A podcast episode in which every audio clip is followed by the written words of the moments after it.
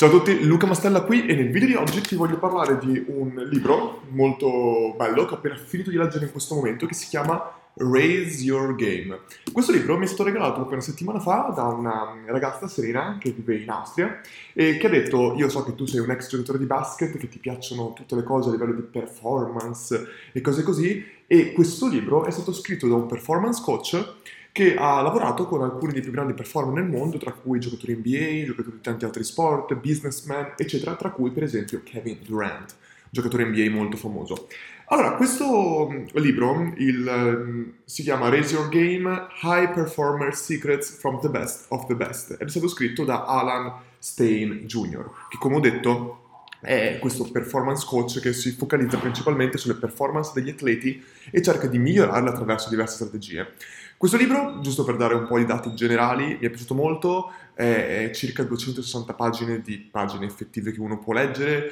mi piace anche proprio come è strutturato in quanto ogni singolo modulo o paragrafo più modulo, ha una specie di eh, test dove tu puoi capire esattamente dove ti posizioni in quella cosa specifica e di quali singole cose tu puoi fare, praticamente ha dei riassunti per ogni modulo e questo aiuta molto perché se uno volesse prendere il meglio dal libro anche senza doverlo leggere tutto, potrebbe semplicemente saltare il testo, leggere semplicemente il modulo e già capirebbe un po'. Non consiglio assolutamente di farlo, io l'ho letto proprio dall'inizio alla fine, anche se a volte non lo faccio. In questo caso, ehm, a parte le mie note che io me le scrivo e poi le posterò qua sotto, però una cosa molto bella che ho fatto in questo libro è anche la divisione, è diviso in tre parti, cioè parte 1 player, parte 2 coach e parte 3 team. E una cosa che mi piace moltissimo di questo è che oltre a tutta la parte che sta scritta chiaramente, quindi ti aiuta molto anche a dire ok come tu ti puoi migliorare come singolo individuo, che è molto importante, come tu puoi migliorarti a livello di coach. Quando parliamo di coach, questo libro è molto applicabile anche al business, non soltanto al, allo sport. E quando ti parla di coach ti parla più che altro di leader, come tu puoi guidare un team. E poi ti parla proprio del team, cioè quali sono poi le, le cose che all'interno di un team sono importanti a livello di coesione, a livello di comunicazione, a livello di belief. E adesso ti dirò anche tre diversi eh, miei learnings, cose che io ho imparato da questo libro, una praticamente per ognuno di queste parti del libro. Ma prima ti volevo dire anche che ci sono un sacco di esempi molto fighi in questo libro e tra i vari esempi ci sono quattro esempi di aziende che erano completamente sull'orlo del fallimento o comunque che stavano andando in una, direz- in una traiettoria molto negativa, come potrebbe essere Starbucks, quando praticamente il CEO, che si chiama Schultz o Schultz, non so cosa, del, di Starbucks ha deciso semplicemente di eh, fermare tutti, di chiudere tutti i loro 7000 stores in giro per l'America perché aveva capito tra l'altro chiuderli tutti per un giorno mi sembra che costasse circa 23 milioni. E praticamente ha fatto questo perché stava capendo che il caffè per cui avevano creato l'azienda, ricordiamoci anche che il founder di Starbucks l'ha creata durante un viaggio, cioè l'idea gli è venuta durante un viaggio in Italia quando ha capito quanto fosse importante il caffè nella cultura italiana e così via. E praticamente, eh, quindi avendola creata, il caffè in questo caso è, per, è, la cosa per cui è nata tutta Starbucks, è un po' come se McDonald's eh, gli hamburger non fossero più buoni chiaramente non, non, non, siamo giudizi se può piacerti o non piacerti McDonald's, però insomma il concetto era che il suo prodotto di punta stava scendendo, non piaceva più come prima, o non piaceva più a lui, a lui stesso. E di conseguenza ha chiuso tutti gli impianti per andare poi a parlare con i dipendenti e fare praticamente un training per migliorare la qualità del caffè, perché il caffè si fa chiaramente con delle buone macchine, una buona miscela, ma anche con gli impiegati che sono soprattutto in Starbucks, hanno un ruolo fondamentale nel dialogo con i clienti eccetera, eccetera. E facendo questa manovra, il parte di training ha speso altri circa 30 milioni e la cosa più importante è che ha detto pubblicamente, noi stiamo chiudendo gli impianti non perché giorno di festa, vacanza, no, no, no, perché il nostro caffè fa schifo. Questa qua è una cosa che ha fatto anche, sempre negli esempi di questo libretto, ehm, il CEO di, non mi ricordo se era Pizza, no, di Domino Pizza, che anche lì possiamo giudicare se è buona la pizza oppure no, però quello che ha fatto lui proprio ha detto la nostra pizza non è più buona come prima o i nostri competitor fanno una pizza migliore. Dobbiamo cambiare tutto questo e l'ha detto pubblicamente e hanno fatto una campagna famosa chiamata Pizza Turnaround dove praticamente hanno cercato di invertire questo trend negativo. Ma poi tantissimi altri esempi di storie interessanti come quella di Pablo Picasso che, e delle Unseen Hours, ovvero che a un certo punto Paolo Picasso era su una panchina che stava leggendo un libro e no, stava leggendo un libro, stava disegnando poi qualcosa e a un certo punto arriva una signora da lui e fa ehm, Paolo, non Paolo, non lo conosceva neanche, potresti per favore disegnarmi qualcosa, ti pago chiaramente per il disegno, potresti farmi un ritratto? Paolo un po' scocciato dice va bene ok, ha girato, era a fine carriera, quindi era abbastanza conosciuto, ha fatto il, lo schizzo per 5, in 5 minuti, gliel'ha dato e ha detto sono 5.000 franchi, che era una tantissimo per l'epoca. E la signora fa, come 5.000 franchi? 5.000 franchi per un lavoro che hai fatto in 5 minuti? Lui fa, no, questo lavoro non l'ho fatto in 5 minuti, ci ho messo tutta la vita a farlo. Questo per far capire tutte le volte che uno fa un lavoro quanto in realtà ci sia dietro per arrivare a farlo. Non è che un giocatore NBA semplicemente ha imparato a tirare liberi perché nell'ultimo anno si è concentrato sui liberi, è tutta la vita che ha imparato la meccanica di tiro, le tecniche di concentrazione e tutto il resto. Quindi chiaramente qua c'è anche una cosa importante, poi tutti gli esempi dei giocatori di basket e delle ore che passano a lavorare, come Kobe Bryant, LeBron James, eccetera, eccetera.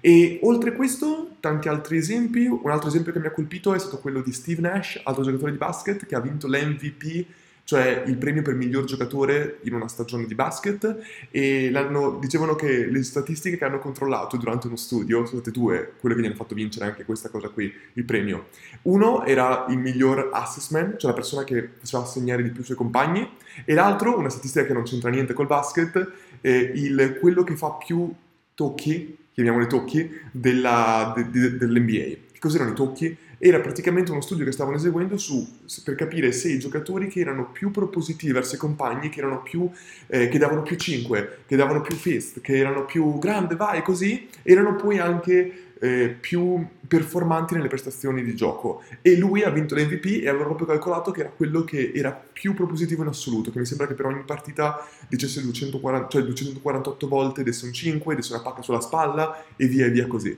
anche altro bello altro esempio. E poi un altro esempio interessante era quello della Two Pizza Rules, che è quello di Jeff Bezos, tra gli altri, tanti esempi anche su Amazon e così via, però quest'altro mi ha colpito, dove Jeff Bezos dentro Amazon ha creato praticamente una regola che un team non può essere più grande di... deve avere al massimo de, abbastanza, non più persone per, che possono essere possono venire sfamate con due pizze. Ora, sappiamo tutti che in Italia ci vorrebbero una pizza per persona, ma in America un sacco di volte prendono queste mega pizze che mettono al centro del tavolo e ognuno si mangia qualcosa. E secondo lui un team non deve essere più grande di appunto eh, di, non deve avere più persone di quante possono essere sfamate con due piste perché fa proprio capire che è importante che siano team di piccole persone che possono comunicare in maniera efficace. Ma ora basta con gli esempi, sono andato per farti vedere un esempio, per farti capire che ci sono un sacco di esempi interessanti in questo libro e sono quelle cose che molte volte ti rimangono dentro. E um, guardiamo un attimo le tre lezioni che io ho imparato, una per capitolo. Ora, la prima lezione che ho imparato è quella c'è proprio una formula dentro questo libro che dice praticamente che il lavoro di qualità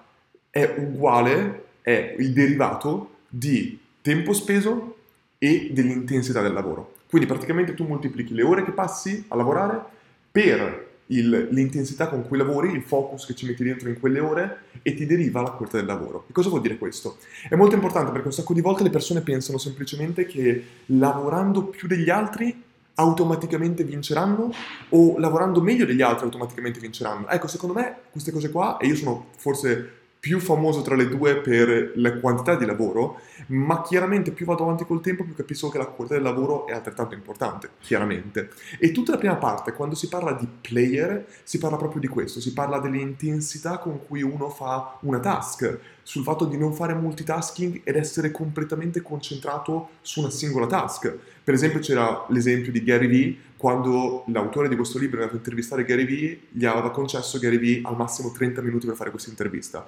E Gary Vee è famoso per avere ogni singolo secondo della giornata bloccato. Tu ogni minuto della sua giornata è bloccato fino alla sera quando va a letto. E lui diceva, ecco, vedi, io ero soltanto una, uno dei meeting che aveva Gary Vee. Aveva prima avuto altri 20 meetings e dopo ne avrebbe avuti altri, ha solo 30 minuti. Però ha detto, quando Gary Vee mi parlava durante questa intervista non era assolutamente distratto da altro, non pensava al meeting dopo, non pensava al meeting prima, non guardava l'orologio, lui sapeva soltanto che quei 30 minuti erano per l'autore del libro, erano per l'intervista. E si concentrava al 100% su quello. E questo è quello che dovremmo fare nelle nostre task, non dovremmo troppo disperdere, va benissimo diversificare quello che facciamo, ma una volta che scegliamo ora è il momento di fare questo per i prossimi anche soltanto 10 minuti, per quei 10 minuti non penso a quello che ho fatto prima o quello che devo fare dopo, penso soltanto a quello che sto facendo in quel momento. È un po' come nel basket quando si dice che non è importante tutti i tiri che hai fatto prima o quelli che farai dopo, l'unica cosa importante is next shot il prossimo tiro, è l'unica cosa che conta. Solo quello, Faccia, fai bene quello e poi penserai al prossimo tiro ancora. E poi al prossimo, ma se tu pensi tutto il resto, andrà sicuramente male quel singolo tiro. E quindi, tornando un attimo al concetto che dicevamo in precedenza, eh, il numero di ore è assolutamente fondamentale, ma altrettanto l'intensità con cui facciamo delle cose. E tra l'altro sto per pubblicare, ho già pubblicato, non lo so quando pubblicherò questo video, pubblicherò un video proprio che parla di questa formula e parlerò di diverse strategie che io ho, suggerisco sia per aumentare il numero di ore che uno può passare a lavorare, sia per chiaramente eh, migliorare l'intensità di lavoro. Perché ricordiamoci sempre, uno può lavorare in maniera super intensa, ma chiaramente se tu lavori per un'ora al giorno in maniera super intensa, chi lavorerà 3, 4, 5 ore in maniera meno intensa di te ti batterà comunque. Quindi secondo me è molto importante pensare che un buon lavoro è fatto sia dal numero di ore che ci metti dietro, sia dall'intensità. Non è una delle due, è entrambe.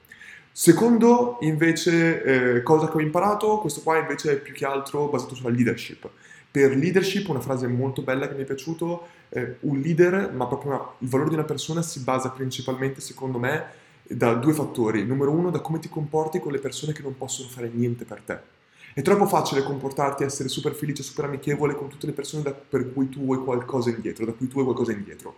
È proprio le azioni che tu fai con le persone che non ti possono dare niente. Quel bambino che vuole soltanto un autografo, dicendola così a caso, ma proprio delle persone che non sono neanche nella tua industria, le persone che non possono fare niente di te, essere sempre gentili, educati, in questo caso, e disponibili nei limiti del possibile, è qualcosa secondo me che distingue veramente i leader positivi dai leader negativi, perché ci possono essere assolutamente esempi di leader negativi. E un'altra cosa, tanto sto guardando qua ogni tanto per ricordarmi, ehm, un'altra cosa che chiaramente giudica molto un leader è da come si comporta quando non c'è nessuno a guardarlo. Troppe volte vediamo tutto il giorno leader o persone in generale che fanno qualcosa soltanto per essere guardati nel farlo, soprattutto nel mondo dei social media che c'è ora, ovvero fare carità, andare lì con tutta la stampa che ti segue. Alcune delle persone più, che hanno fatto più del bene nel mondo non l'hanno fatto alla luce del sole, l'hanno fatto, loro, l'hanno fatto in maniera quasi anonima. E questa qua è una differenza, secondo me, incredibile quando si parla di questo. Ma oltre a questa parte qui, molto importante, se riguardo un attimo eh, gli esempi di quando prima abbiamo parlato della parte di player e ora parliamo della parte di coach. Chiaramente ho detto che cosa vuol dire essere un leader in quell'ottica lì, ma chiaramente se noi guardiamo qua la parte di vision e culture è importantissimo, ovvero un leader in questo caso deve chiaramente essere in grado di dare una visione e per visione non intendiamo dove siamo ora, ma dove vogliamo andare. E, ed è importantissimo far capire che un leader deve dare questo, deve essere in grado di coinvolgere le persone che lo seguiranno ed essere in grado di sapere che eh, un leader non deve pensare vado in quella direzione e chiedo alle persone di seguirmi, ma un leader deve andare in quella direzione e senza sapere se le altre persone che gli stanno attorno lo seguiranno. Un vero leader è quello che viene seguito in maniera indiretta, che viene seguito in ogni caso, senza per forza dover trascinare le persone con se stesso. E l'altro elemento molto importante è chiaramente quello della cultura. La cultura aziendale è fondamentale, la cultura del team è fondamentale, essere in grado di creare delle regole che valgono per tutti è fondamentale. Questo qua è il secondo insegnamento che ho imparato. Terzo insegnamento invece è quello basato su, sono due elementi, forse si divide in due elementi, ed è la frase believe it o live it. Proprio nel caso di team, perché ora siamo arrivati alla parte, terza parte del team, è, è, fondamentale essere in grado di, come ho detto in precedenza, creare delle regole che o vengono seguite e i diversi membri del team ci credono o semplicemente è meglio togliere un elemento che non crede nell'intero ecosistema perché andrà a danneggiare tutto il sistema. E per fare in modo però che le persone che ci siano dentro credano nel sistema è fondamentale che ci sia una chiarità, una chiarità, una, una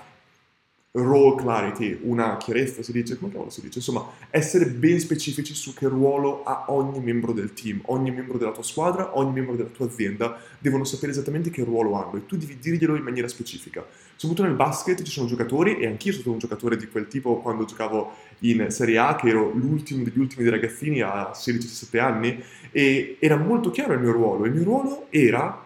in allenamento, farmi il culo il più possibile per cercare di allenare i giocatori importanti, per fare in modo che i giocatori importanti potessero trovare una specie di sfida, anche se ero un ragazzino. Il mio ruolo era quello che ogni volta che qualcuno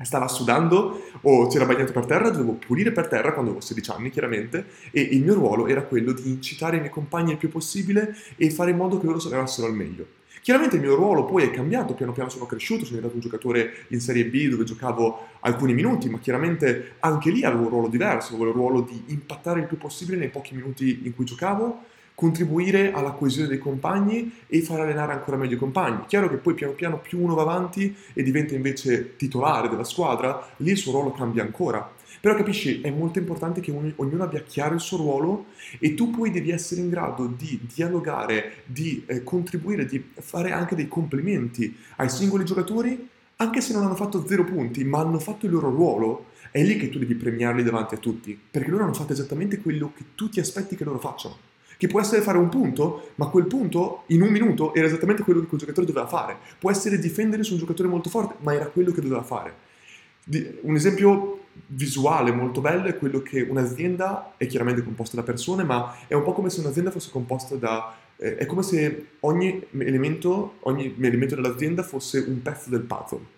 Ogni pezzo del puzzle ha una forma, una grandezza diversa, chiaramente, però tutti insieme, mettendoli tutti insieme, incastrandoli, creano un insieme unico. Ed è quello forse l'elemento più bello che ci fa capire esattamente la chiarezza nel proprio ruolo che deve essere ben determinata. Beh, allora, eh, questo libro, come ho detto in precedenza,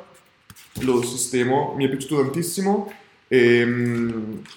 è piaciuto tantissimo, gli do un voto per me personalmente di 4 su 5 perché personalmente mi è piaciuto molto. Lo consiglio a tutte le persone che vogliono avere dei buoni esempi di come poter migliorare la loro performance e di come le altre persone che hanno delle gran performance, le strategie che utilizzano per migliorarle e penso che sia un ottimo libro da leggere sia per chi è uno sportivo di qualsiasi sport, sia per, semplicemente per chi voglia eh, avere un buon impatto nel business, un impatto positivo e migliorare le proprie performance e diventare un leader per la propria azienda e così via. Niente, per questo video è tutto, noi ci vediamo nel prossimo video. Ciao a tutti!